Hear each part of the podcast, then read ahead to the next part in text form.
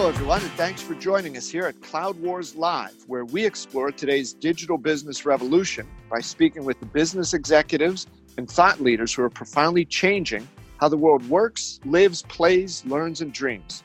Our guest today is Tom Fisher, legendary CTO, CIO, who's had some great adventures with remarkable companies. We hope will share a couple of those with us. Tom, welcome to the Cloud Wars Live podcast. Thanks very much for joining us.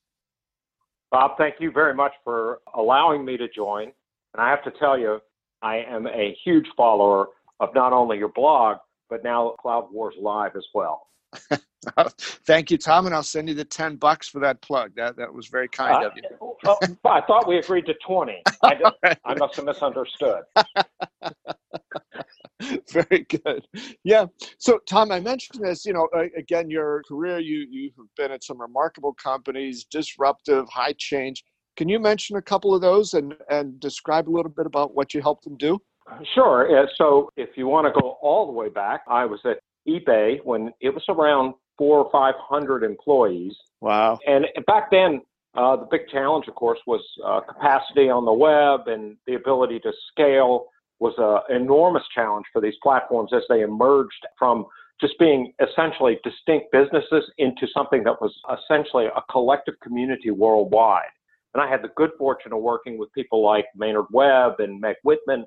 And yeah. in that role, you know, the ability to extend hardware beyond its capacity through software was the first time that I got exposed to the challenges of the day in and day out operations. Though I did not run operations, we had a great team that did that at eBay. And then uh, we we actually created technologies like this notion of sharding data. We were yeah. doing that at eBay before it was called sharding. Since we were emerging as such a great platform, uh, we had literally thousands and thousands of attempts to hack our system. So uh, we created technologies like the honeypot that's commonly used today. We didn't call it that. Probably yeah. should have. We'd be a lot wealthier if we had the patents on that stuff.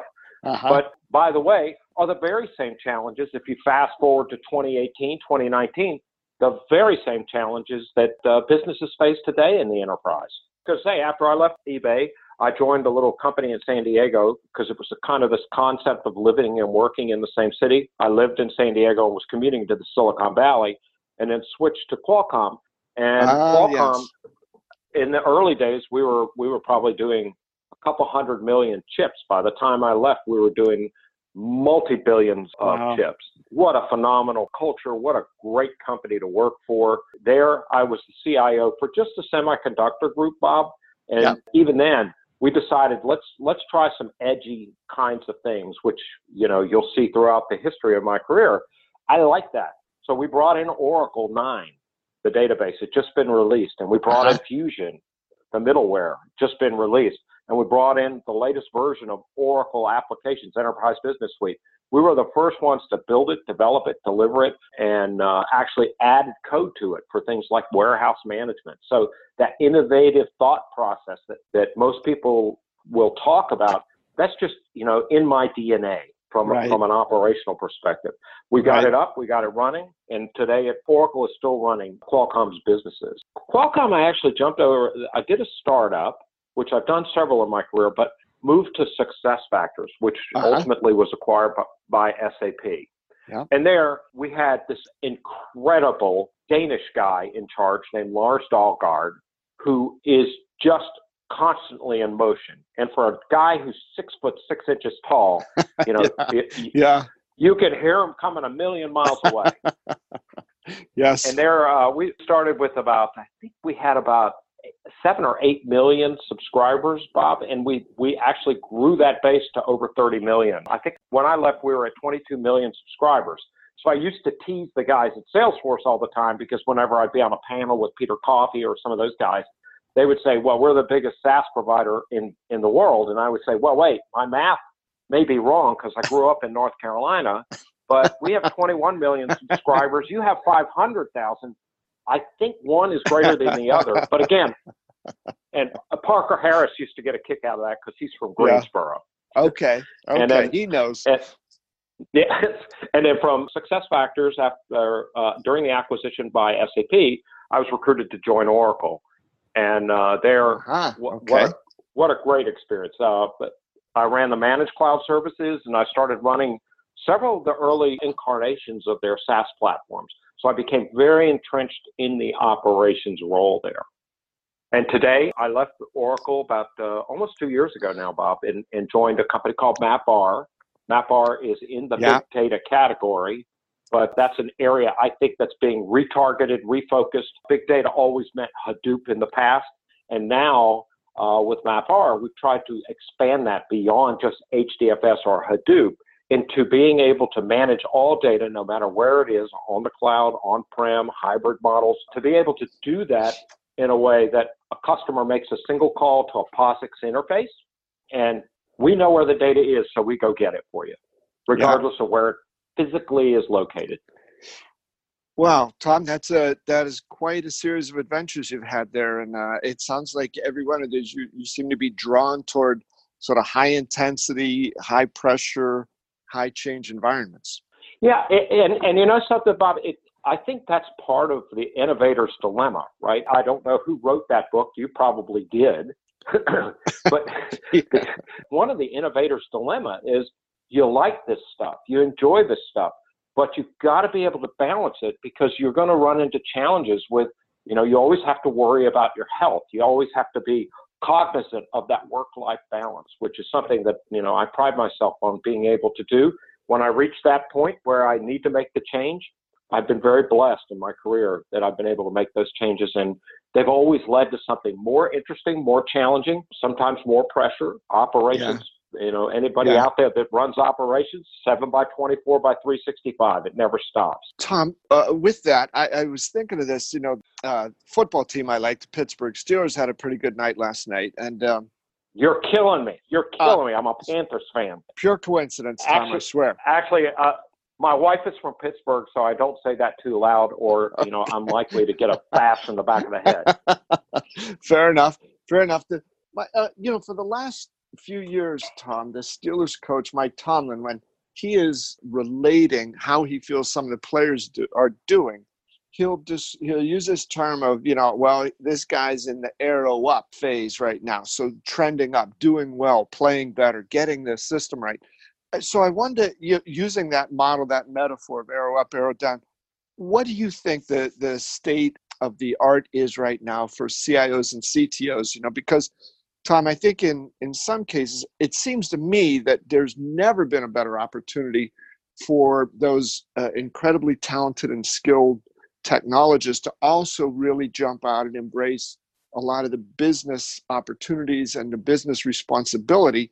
But I think there's some folks that look at this the other way and say, no, it's a narrowed down thing because as cloud and automation comes in more, who needs IT? What do you think? Wow, that's an interesting question. And, and it does create a dilemma. You know, what I see is a trend today is that increasingly businesses, the business units themselves are making decisions. For example, when I was at SuccessFactors, we were rarely acquired by the CIO. We were always bought by the HR system. And the CIO would later find out about it, and we would spend an inordinate amount of time explaining to them, going through the SOC, SOC requirements. And, you know, I know you've talked, probably talked to uh, folks like Marc Benioff or, or other of the leadership at Salesforce, and Salesforce always sold to the sales organization, and they did it based on the application functionality. And I see that increasingly happening. Even the, our legacy, our, our alumni, guys at Oracle, if you look at the ERP business, they've gone completely software as a service with that and are migrating people from on prem like PeopleSoft or Enterprise Business Suite into their Fusion ERP.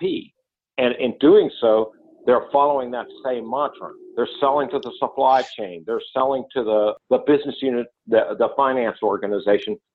Now, Oracle, because of its legacy, has a tendency to be better accepted unless you have to deal with their contracting agencies, but they have a tendency to, to be far better accepted in the enterprise. So making that switch from on-prem to cloud using Oracle's ERP, it's finding greater adoption. Now, I'll tell you what I'm seeing in the cloud, though, which is kind of interesting. Do you remember back in the days, Bob, Case Against Case? Do you remember that computer aided software engineering? Oh, yeah, uh, yeah, yeah. yeah, InfoWorld or Info Week or someone like that did that, and it was like ringing the gong for the case against case. Well, I get asked all the time now about cloud, and you know, how where does it end? And I will tell you what we're seeing because I happen to be in a very innovative later stage startup is increasingly customers are starting to say things like, well, can I run the compute closer to where the action is? And what they're typically referring to is data that may be coming in from sensors or diagnostic data that may be coming through. Can I run that compute at the edge rather than pulling yeah. all that data all the way back to the cloud? Because the ingress and egress is where the, one of the most significant costs is for cloud. So they're looking for ways in which they can do that and continue to work the cloud in that hybrid model. But Edge is bringing out the ability for you to do increasingly greater compute closer, and then the cloud becomes more of either an archival or reporting or less, uh, or a place in which you want, run, may run a software as a service. But we're seeing a push, particularly in oil and gas and, and in medical and not so much in fintech yet because they have such unique regulations. Yeah. But other right. areas where they move, where they're beginning to move the compute closer to where the work is being done. I think another area about that is the CIO of Walmart, Clay Johnson. I had a chance to chat with him not long ago.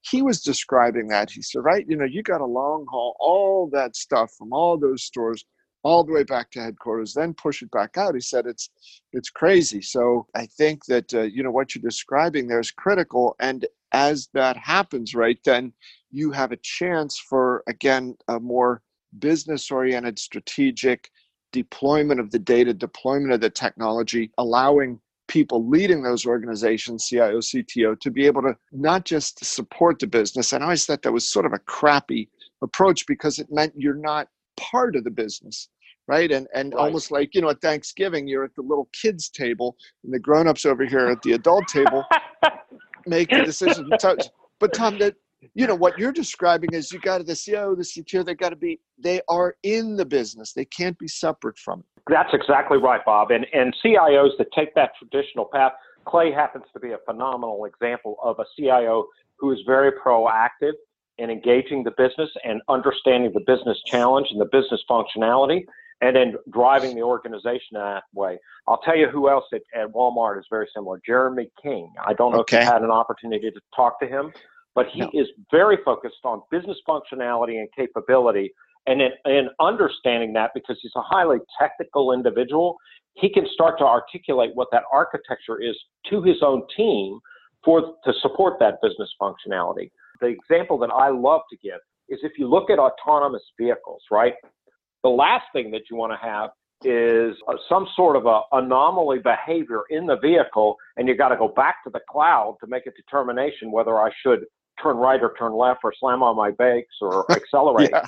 You know, yeah. that, that, could be yeah. kind of that could be a bad thing. I, even even even with 5G, that could be a challenge. but the reality is is that they're great examples, and we have customers who are using technologies like NVIDIA, which can handle high, highly intense compute and multiple sources of input from video to sensors that are inside the vehicle, do that analytics at the vehicle level, and then when that anomaly comes up again, it's already passed back to the central cloud so that the next iteration of, of deep learning that they do, the rules can be changed inside the vehicle dynamically. It is a very, very interesting model, and it is actually a great use case for, for edge to, to cloud.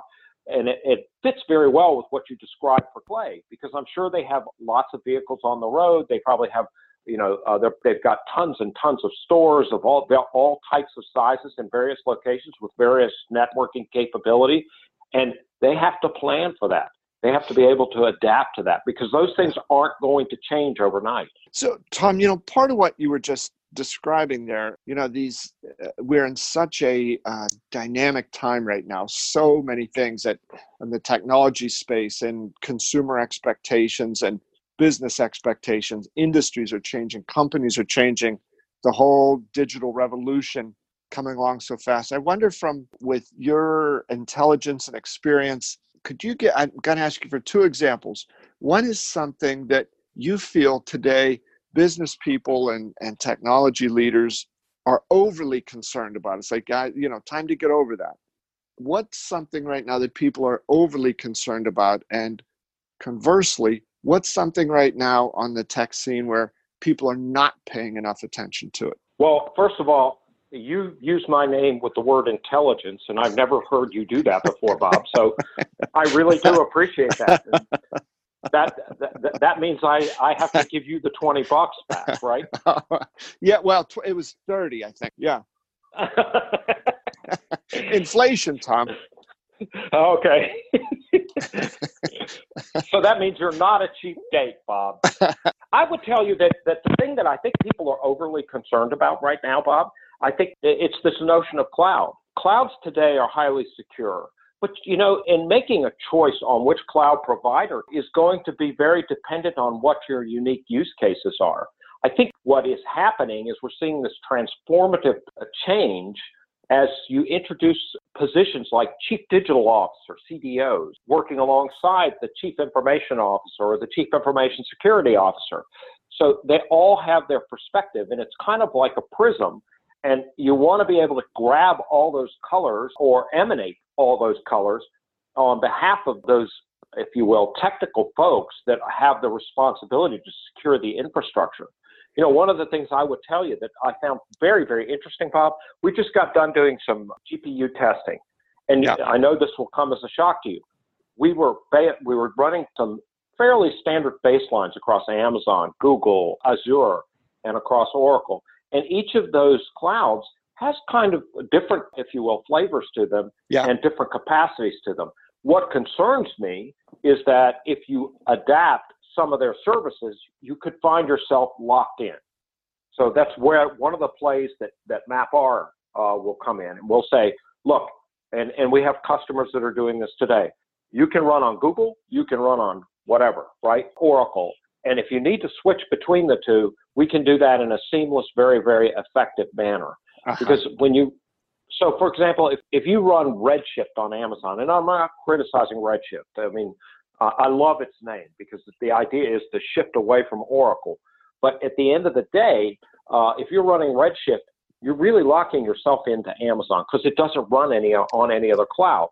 And if you're a highly regulated company, or if you have GDPR requirements and Redshift doesn't meet them, then you're really locked in. So, you know, what, what I talk to customers about is be careful of cloud lock in because the services they provide are phenomenal. They're great. But the problem is, is that because they don't adhere to specific standards, some of those are open source, some of those are not, like S3, et cetera. You always have to be cautious as a CIO or a chief digital officer what you can run on that cloud. And then if you have to move it, God forbid there's an emergency, yeah. how do you do that? And yeah. how do you do that in a very, very simple way? So, you know, I think the, the cloud has emerged. The infrastructure as a service is very strong. I will tell you for infrastructure as a service, just a little bit of background. I don't know that you'll want to use this, Bob, but we did some testing on Oracle's cloud. I can't speak to its cost because I have no idea, but that the Oracle Cloud for Infrastructure that Don Johnson and his team have created, we're finding it's faster than almost any cloud out there. Uh-huh. Well, that's sure been the their reason, promise, right? Yes, and the reason is I think Don understands from the top to the bottom, you're always going to have this pushing mechanism. In the current iteration of clouds, your limitations are the network speeds. They're typically 20 gig E or maybe 40 gig E. Well, Oracle's cloud was built with 100 gig E speed, so it's yeah. super fast. Yeah. Super fast disk and super fast compute. So they're just pushing, you're really just kind of, it's a balloon. You're pushing the problem to different areas, and they seem to have solved one of the biggest bottlenecks that you find at scale in the cloud, which is the network. Now, yeah. to your to your second question, what to look out for? I know there's been so much hype, Bob, around this notion of microservices for many, many, many years. But with the advent of Kubernetes and with the advent of Docker and containerization technologies, I really believe that the next generation of applications will be a series of Docker containers that use an orchestration engine like Kubernetes to connect to each other.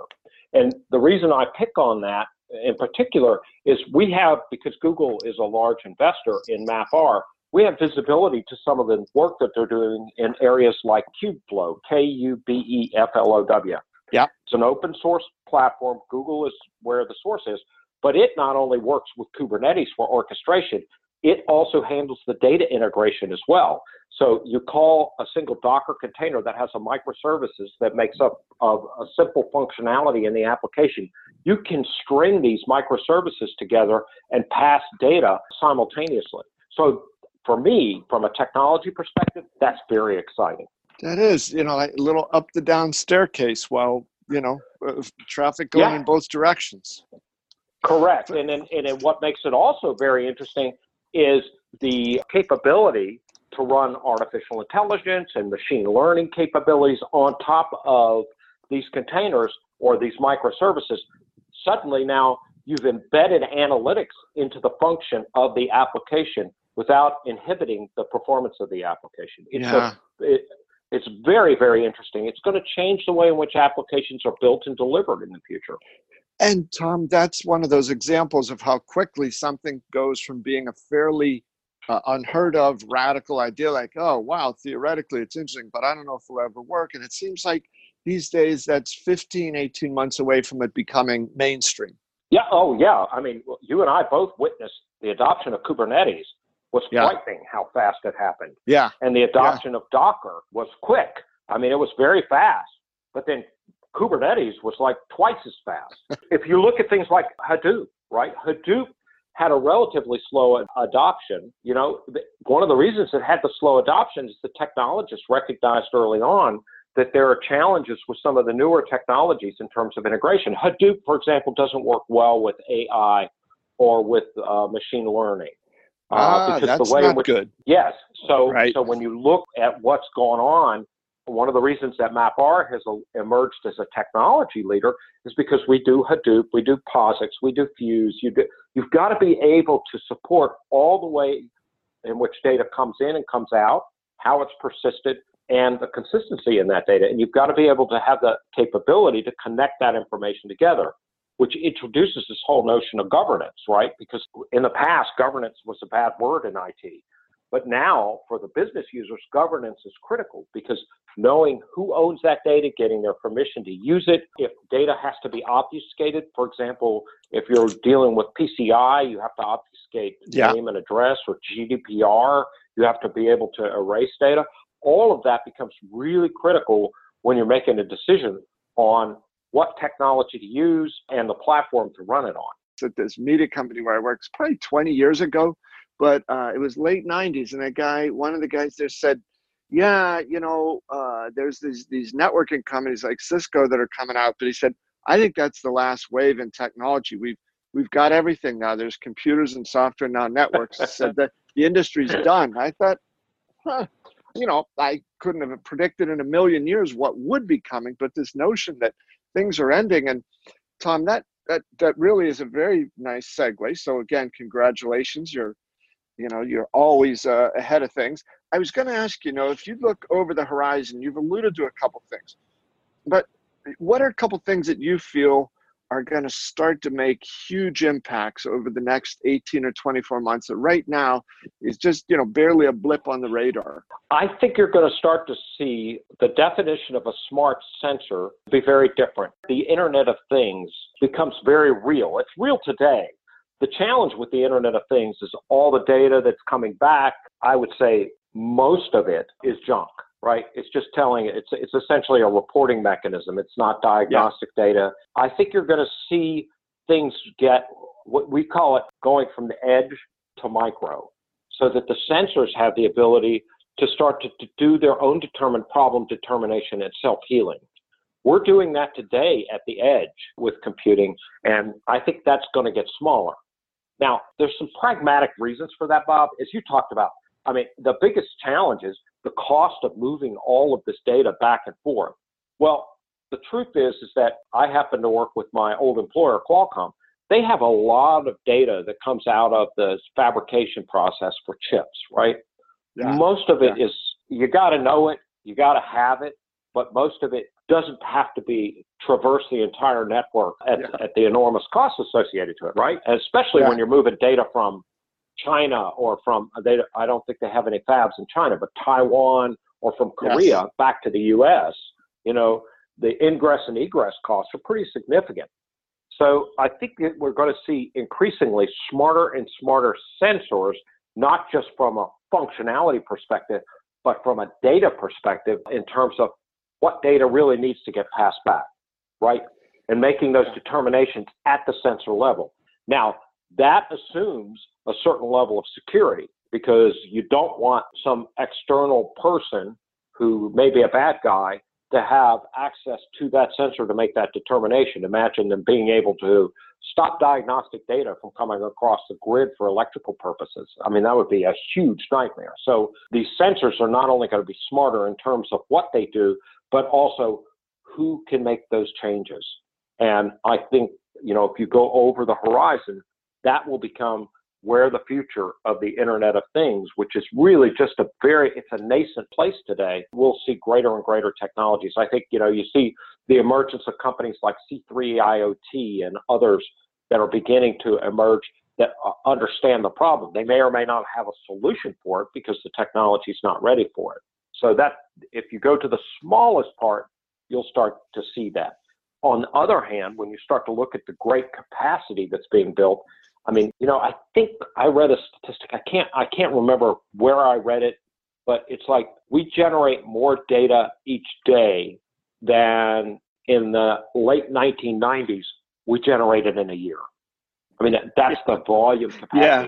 It's some Yeah. some number. You probably know the, uh, those numbers better than I do. That means all right, if you're going to crunch all that data together, you need better compute capacity. And the adoption and the, the creation of GPUs by NVIDIA allows you to literally have hundreds of cores dedicated to very, very strategic compute requirements that will actually deliver that value even faster. And I think that's what, you know, you, it, you, you hinted at it before, but the reality is, is all of this compute, all of this storage, all of this faster network is leading to faster iterations today in technology, but they're going to also include, as machine learning and artificial intelligence come to come increasingly into play, faster cycles for the delivery of data. And companies that don't understand that, they won't survive. I saw an interesting statistic.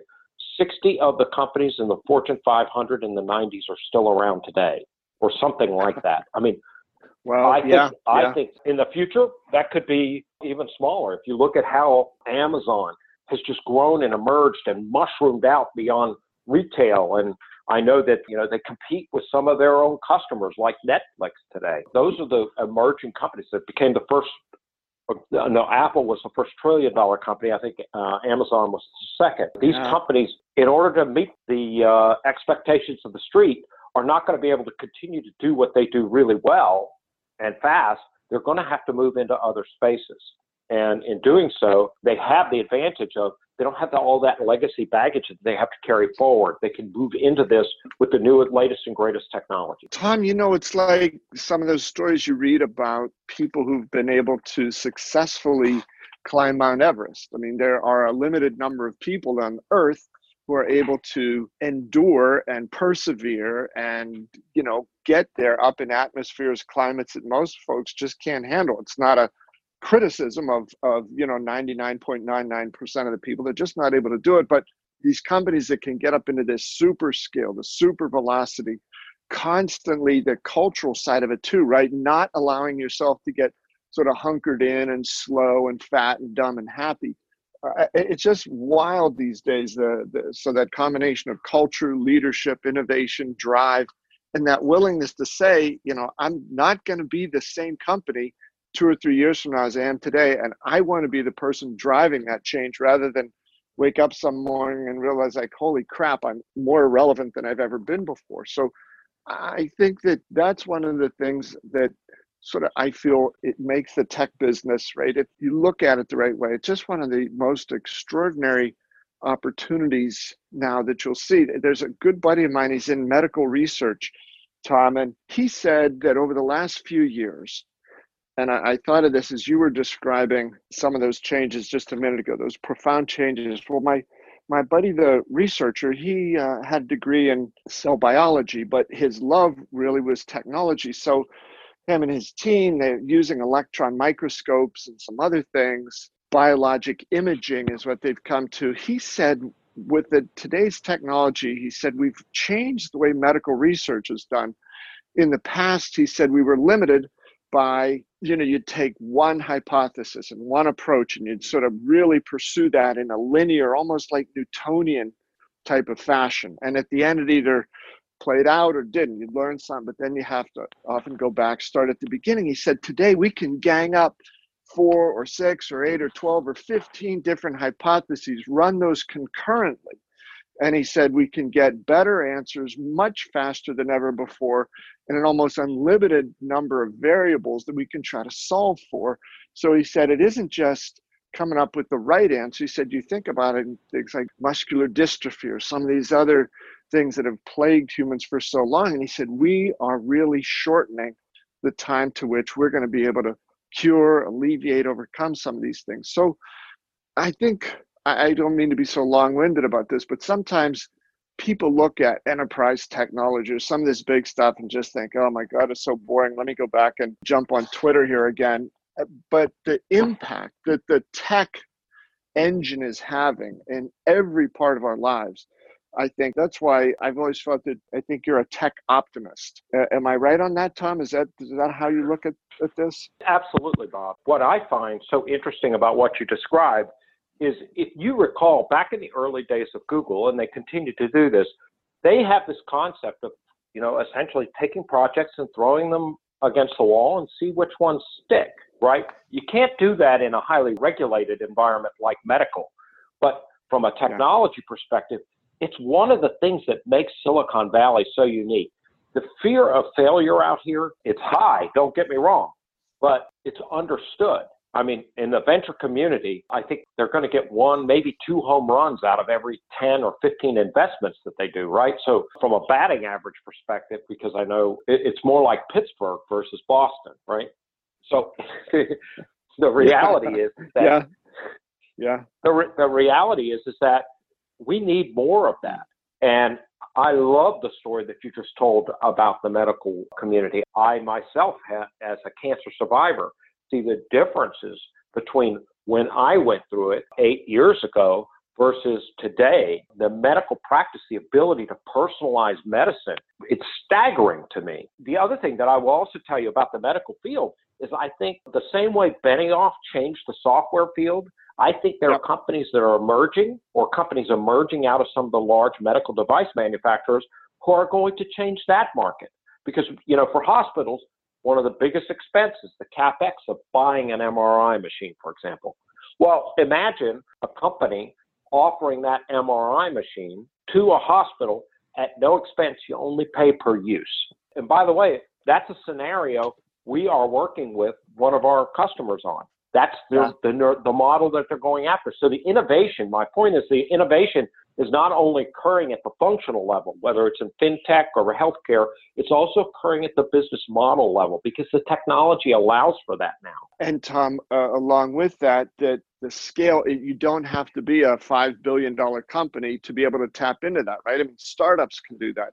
So this innovation, yes. the, the disrupt, right? It's coming from everywhere. So that's a wonderful story, Tom. And um, I think we'll wrap on that high note. And Tom, it's just been a, a fantastic conversation. And thank you so much for your time and insights. Thank you very much, Bob. I really do appreciate that. And I feel very honored that you've allowed me to participate.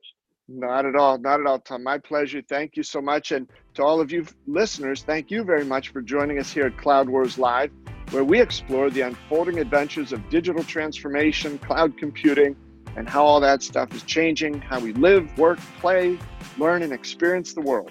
I hope you'll join us for other episodes of Cloud Wars Live please share your feedback with me at bobevanspa at gmail.com. Thanks again, and we'll see you next time.